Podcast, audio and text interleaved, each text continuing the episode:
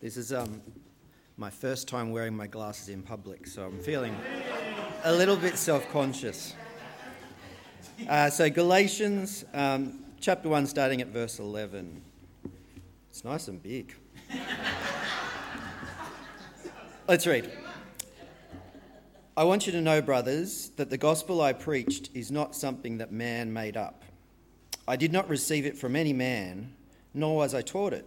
Rather, I received it by revelation from Jesus Christ. For you have heard in my previous way of life in Judaism how intensely I persecuted the church of God and tried to destroy it. I was advancing in Judaism beyond many Jews of my own age and was extremely zealous for the traditions of my fathers. But when God, who set me apart from birth and called me by his grace, was pleased to reveal his Son in me so that I might preach him among the Gentiles, I did not consult any man, nor did I go up to Jerusalem to see who were, um, sorry, who were apostles before I was, but I went immediately to Arabia and later returned to Damascus. Then, after three years, I went up to Jerusalem to get acquainted with Peter and stayed with him for 15 days. I saw none of the other apostles, only James, the Lord's brother. I assure you before God that what I am writing to you is no lie. Later, I went to Syria and Cilicia. I was personally unknown to the churches of Judea that are in Christ. They only heard the report. The man who formerly persecuted us is now preaching the faith he once tried to destroy. And they praise God because of me. Fourteen years later, I went up again to Jerusalem, this time with Barnabas. I took Titus along also. I went in response to a revelation and set before them the gospel that I preach among the Gentiles. But I did this privately to those who seemed to be the leaders, for fear that I was running or had run my race in vain. Yet not even Titus, who was with me, was compelled to be circumcised, even though he was Greek. This matter arose because some of the false brothers had infiltrated our ranks to spy on the freedom we have in Christ Jesus and to make us slaves. We did not give in to them for a moment so that the truth of the gospel might remain with you. As for those who seem to be important, whatever they, may, whatever they were, were makes no difference to me. God does not judge by external appearance. Those men added nothing to my message. On the contrary, they saw that I had been entrusted with the task of preaching the gospel to the Gentiles, just as Peter had been to the Jews. For God, who was at work in the ministry of Peter as an apostle to the Jews, was also at work in my ministry as apostle to the Gentiles. James, Peter, and John, those reputed to be pillars, gave me and Barnabas the right hand of fellowship when they recognized the grace given to me. They agreed that we should go to the Gentiles and they to the Jews. All they asked was that we should continue to remember the poor, the very thing I was eager to do. What did you get up to this weekend? What did you get up to this weekend? It's a question I seem to get asked in the shops most Mondays or Tuesdays. Um, I got asked that question in an office this week, but it could have been any week. I knew the conversation was about to end, though. And sure enough, I was right. This weekend, oh, it was great. I spent Saturday, had a great time with the family. Sunday, was in church. It was awesome. I let it hang in the air, and hang in the air it did as the person on the other side of the desk just looked down, turned away, started typing, uh, and that was it. I, maybe I could have been nicer. I'm sure it would have been nicer if I'd left out the church bit. We could have just been more comfortable. Maybe it would have been nicer if I'd asked her, put the question back onto her, and continued the conversation and just avoided that uncomfortable bit about church and God stuff. If you've ever had the chance to tell someone that you've been to church or that you've just spent some great time studying the Bible, uh, let alone that you're actually studying for ordination as a church minister, um, you, you'd understand how those sorts of conversations just drift into silence. We Christians, it seems, are being quietly challenged to just keep our faith to ourselves. But what about when that question goes deeper and someone actually responds? Oh, heaven forbid. When you talk about church and then find out that someone else goes to a different church, has a different belief, and you find yourself having to defend your faith even among people who purport to follow the same God. What is it that you talk about that is crucial to your faith? That's the question the Apostle Paul was considering. And so was the church in Galatia. And as we look at today's passage, we start to think about the struggle of defending the true gospel. The struggle against those who might seek to change it, water it down, add things to it. Paul's message to us today is that when your faith is being questioned, you need to know the truth and you need to be prepared to defend it. Are you prepared? We can see this conflict straight away in the first couple of verses. Why don't you have a look with me from Galatians chapter 1, from verse 11? I want you to know, brothers and sisters, that the gospel I preached is not something that man made up. I didn't receive it from any person or man nor was I taught it. Rather, I received it by revelation from Jesus Christ. Did you note the conflict that was apparent? Paul immediately puts up the contrast of a gospel that is made by man against the gospel that came from Jesus Christ. Maybe you're not familiar with Paul's background, but just so you know, when he says revelation from Jesus Christ, it wasn't a metaphor. He was literally walking down a road when, from out of the blue, God appeared to him. He was hit with a light that was blinding, and he heard the voice of Jesus tell him he needed to change his ways and submit to God. For Paul, that would have been difficult to take. You see, Paul was a model student in what he thought was following God. Elsewhere, he points out that he had one of the most respected Bible, well, scripture teachers that there was. He was at the top of his class. He was fighting for the purity of the Jewish nation. He was knocking over anyone or anything that might get in the way of him practicing his true religion and advancing his career in the process. For verse 13 says, You have heard of my previous way of life in Judaism, how intensely I persecuted the church of God and tried to destroy it. I was advancing in Judaism beyond many Jews my own age and was extremely zealous for the traditions of my fathers. The New Testament is full of descriptions about Paul's group of zealots that were known as Pharisees. The traditions, the rules, the requirements made being a Pharisee a pretty difficult task. Paul had previously been led to believe that God would notice his hard work, his traditions, and God would reward him for those actions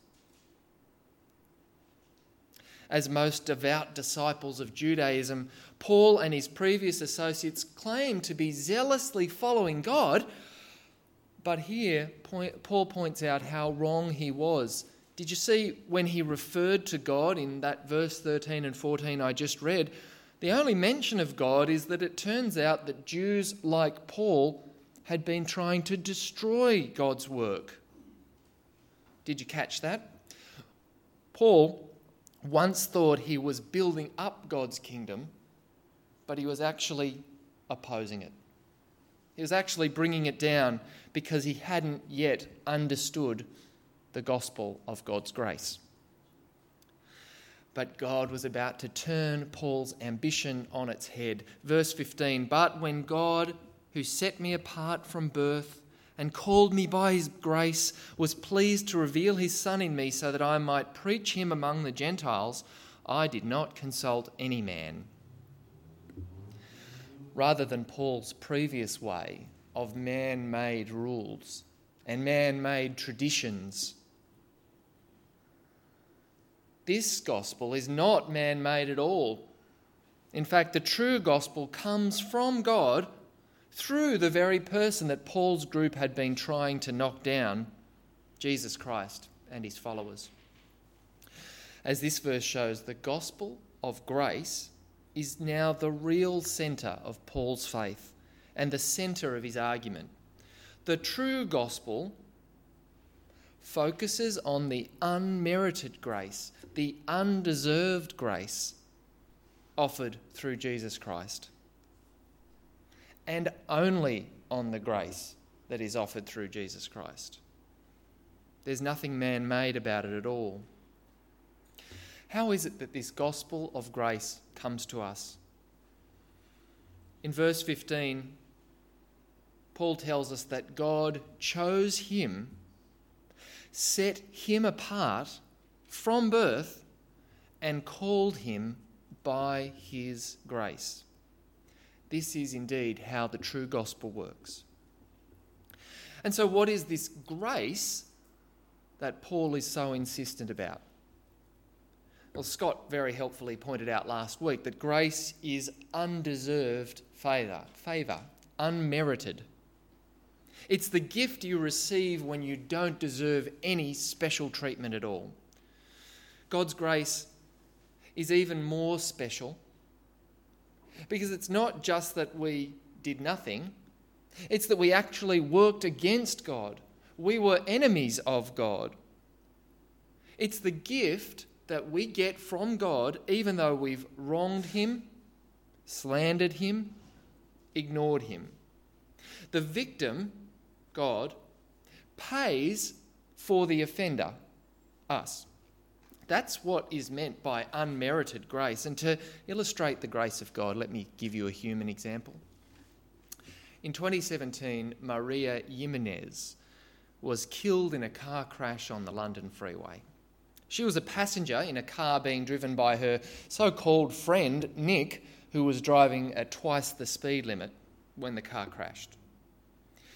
Maria had a bright future, and her death at age 24 was devastating for her parents and family.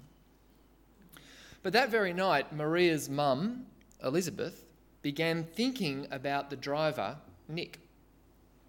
What would he be going through? Who was caring for him? And so Elizabeth began praying for Nick, taking steps to visit Nick in jail, went on to tell him that she loved him and forgave him, that she could see that he was going to need her help. Elizabeth and her husband even let Nick move into their house because he had nowhere else to go while he was waiting for his court case. And they cared for him, and they petitioned the court for leniency when sentencing him. And when he went to jail, they visited him. And when he was deported, they kept in contact and are now making arrangements to see him overseas, even though they've been denied from doing so through the time of COVID. Maria's parents could have given their daughter's killer their hatred, their condemnation, in some way hoping to exact some sort of punishment for what, their, uh, for what Nick took away from their family. They could have rejoiced at his jail sentence, but they gave him unmerited favour, undeserved grace. This is only a shadow of what grace God gives us. From the first opportunity, humans have been opposed to God, unwilling to follow his rules, disobeying him at every chance. And God knows the pain of watching his child die too. Not through accident, though, but intentionally at the hands of cruel humans isn't God justified in taking action against his son's killers? Actually, he'd be justified in taking action against each one of us, too. You and I have also, at some stage, rejected God as king, rejected his rule, and defiantly tried to live lives according to our own ways, our own traditions, our own man made rules. That might still be where you're at, trying to live your life without reference to God, without giving God the true worship he deserves as King. God would be justified in cutting us off, but that's not what he does. Instead, God offers you his grace, his unmerited favour. The unmerited favour of being forgiven, and that's just the start the unmerited favour of welcoming us back into his family. And when you confess that you have done wrong and you need help, that's just what he does. He welcomes us into his family, welcomes us at his dinner table, so to speak, like Maria's family did for their daughter's killer. Such grace is astounding, right? Radical a gift that lasts longer than anything else we'd buy or make on earth. God's gift of relationship lasts for eternity. This story of forgiveness, of restoration, of grace, this is the heart of the gospel that Paul's talking about. Direct from God Himself, a revelation from God Himself that revelation we can find in the Bible, which is God's Word. Paul is clear and wants to be clear that the true gospel comes from God and is not something that is made up by men. Now, I don't know about you, but when I find a good coffee shop, I share that news. I have people come and see me uh, uh, when we're out in social circles or when I was working um, uh, at my former workplace, uh, telling me about a great yoga class they've got into, and I should really come try it out. Um, others, um, a, a favourite gym they've got, or a favourite fish and chip shop. Often uh, a good Friday night conversation. Where do you go? And you should try it. Because when you're onto a good thing, you just want to tell others about it so they can share your joy. Paul is doing that too here.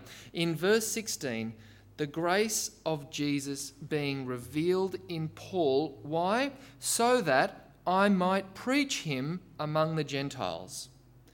So that I might preach. When Jesus is being revealed in us, isn't it so that we might preach too? Now, hang on, when I mean preach, I don't mean that you'd stand up here and give a 20 minute or so talk, or that you'd talk someone's ear off for 20, 25 minutes just in the, the, the coffee room of, uh, of your workplace. Well, be my guest, but just like the coffee shop or the favourite restaurant or the favourite gym, when you're onto a good thing, you give the word to others that there's joy to be found and that it's worthwhile checking it out.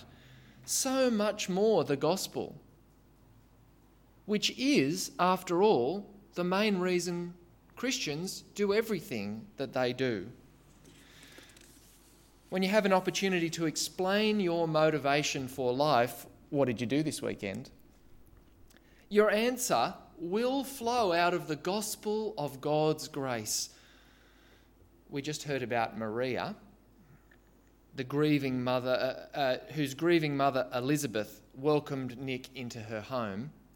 The gospel of grace flowed out of Elizabeth too when she was asked why she would extend such favour to her son's killer, her daughter's killer. She said, God tells us that forgiveness is just the start. She said, God doesn't just want forgiveness, he wants restoration. She said, That's why I had to do what I did. The gospel of grace reframes your whole life. That's what happened to Paul. He couldn't deny the truth, and when Jesus was revealed in him, he had to preach it. And nor did he just fall back into his old way of life. See verse 17. Nor did I go up to Jerusalem to see those who were apostles before I was, but I went immediately into Arabia and later returned to Damascus. After three years, I went up to Jerusalem to get acquainted with Peter and stayed with him 15 days. I saw none of the other apostles, only James. I assure you before God that what I am writing to you is no lie. Later, I went to Syria and Cilicia. I was personally unknown to the churches of Judea that are in Christ. They only heard the report the man who formerly persecuted us is now preaching the faith he once tried to destroy, and they praised God. Paul is still at pains to show that he's now being directed by the truth of God's grace. He's not getting his gospel from people, he's got it direct from God. In fact, Paul's circle of influence changed so markedly that he didn't go back to his old haunts, his old stomping ground. He went somewhere entirely new and ruled a line under that old way of life. And to, even to the point that uh, we see in verse 23 that the churches that used to expect persecution from Paul didn't even see him again, but only heard that he was now preaching the faith that he'd once tried to destroy, and they praised God for it. So, Paul is mounting a solid defense of the gospel as being from God direct, not from man. But what was going on that prompted him to have to make this argument anyway? What was going on behind the scenes? Was, was Paul right to be wary of criticism? Was it good that he make this defense? Was he right to be wary of an attack on the gospel of the grace of God? It turns out he was. We pick it up from chapter 2, verse 1. Fourteen years later, I went up again to Jerusalem, this time with Barnabas. I took Titus also. I went in response to a revelation and set before them the gospel that I preach among the Gentiles. But I did this privately to those who seemed to be leaders, for fear that I was running or had run my race in vain. Yet not even Titus, who was with me, was compelled to be circumcised, even though he was a Greek. And here it is this matter arose because some false brothers had infiltrated our ranks to spy on the freedom we have in Christ Jesus and to make us slaves. We didn't give in to them for a moment, so that the truth of the gospel might remain with you. There are some signs here that Paul encountered some real attack. Verse 2 suggests Paul is very concerned about whether the Jerusalem Christians have the right gospel, even to the extent that he's concerned that they'll be undoing his good work and that he'll be working in vain for the gospel while they are undoing it in Jerusalem. He's concerned that they will be contaminating the gospel. What do I mean, contaminating? When you contaminate something, you add something in a way that makes the product less valuable. Uh, I don't know if you've bought ice blocks or fruit juice from the supermarket lately, but uh, you might have noticed a big difference in those things that call themselves fruit juice and the products that are called fruit drink. You ever made that distinction? Quite simply, the difference is sugar.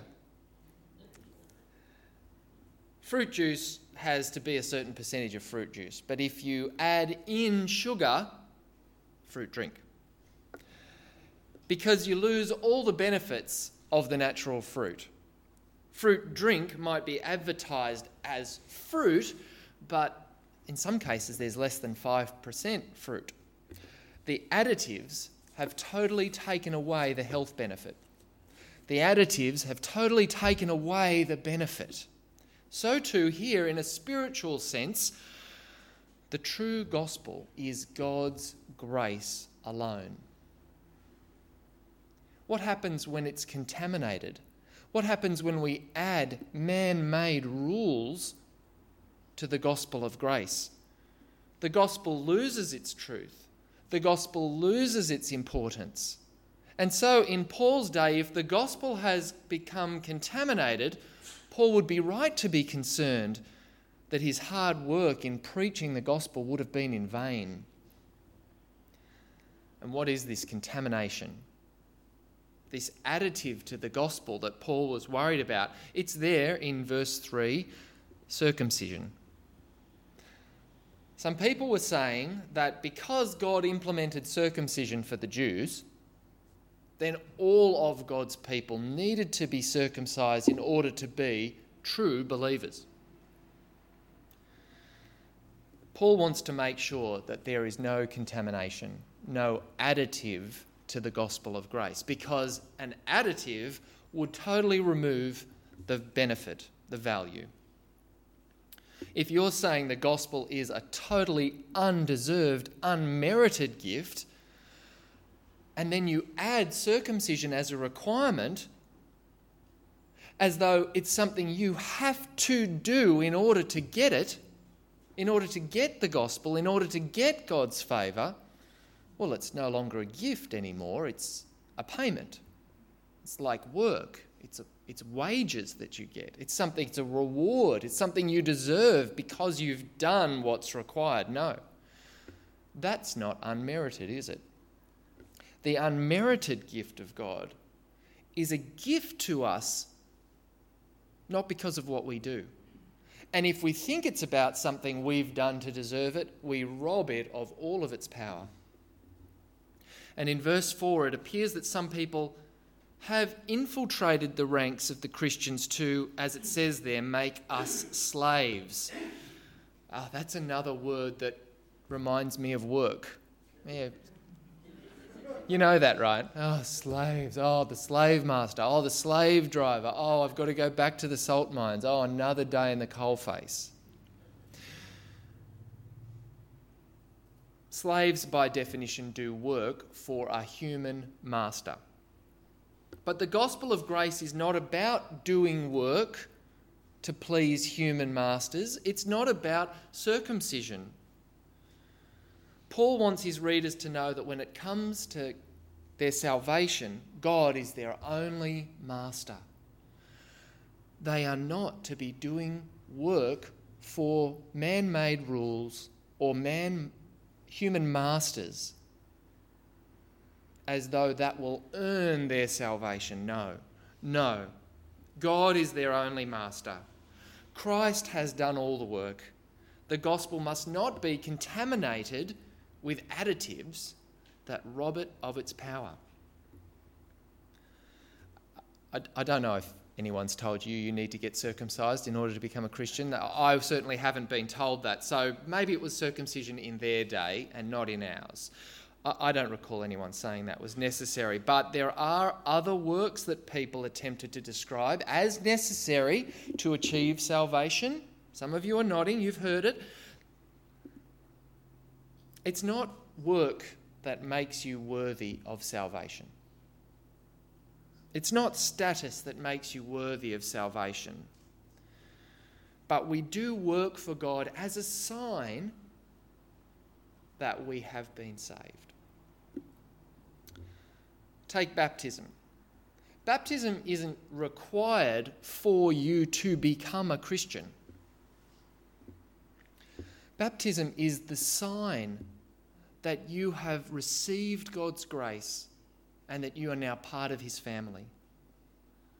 It's not speaking in tongues that is required for you to become a Christian. It's not keeping the Sabbath that makes you worthy of receiving God's favour. No, the gospel of grace is unmerited grace unmerited favour that is not dependent on what you do. It's not financial support for the church that pays your way into God's kingdom. That's offensive. It's not church attendance that makes you a Christian. Uh, you sitting in church doesn't make you a Christian any more than sitting in a garage will make you a car. Uh, Church attendance is a physical sign of what's already happened. That you're part of God's family, that you've received God's undeserved gift to you. Like Paul, we must be certain that the truth of the gospel of grace alone, our place in God's family comes through Christ alone. Nothing else. We spoke a bit about glasses this morning, taking them on, putting them off. The gospel is like the lens through which we view everything in the world. In fact, I think we even prayed the lens of the gospel. It brings clarity, it helps us see things for what they are. It helps us see through the man made traditions as though our lives should depend on them, and helps us see that God has worked for us to bring us into his family. It's how we now view everything in our life through the lens of the gospel. It's in this light that Paul is going to Jerusalem, hoping that the leaders haven't contaminated the work of the gospel or the message of the gospel with work and tradition. In fact, notice Paul describes the leaders he's going to in verse 2. He went to see those, chapter 2, verse 2, who seem to be leaders. He's saying that even though they have a role in the church, they're not actually the leader. They just seem to be the leaders. He says it again later on in verse 6 Let's pick it up from there. In verse 6 As for those who seem to be important, who seem to be important, whatever they were makes no difference to me. God does not judge by external appearance. Those men added nothing to my message. On the contrary, they saw that I had been entrusted with the task of preaching to the Gentiles just as Peter to the Jews. For God, who was at work in the ministry of Peter as an apostle to the Jews, was also at work in my ministry as an apostle to the Gentiles. James, Peter, and John, those reputed to be pillars, gave me and Barnabas the right hand of fellowship when they recognized the grace given to me. They agreed that we should go to the Gentiles and they to the Jews. All they asked was that we should continue to remember the poor, the very thing I was eager to do. If Paul gets a whiff that these men have contaminated the gospel, it doesn't care, he doesn't care what their position is, he will oppose them. They're not the leaders. Christ is the leader. These men seem to be leaders because they've been given some authority in the church, but the moment they stray from the gospel, they are not the leaders anymore in Paul's book. So too with me. If I stray from the gospel, you bring me into line.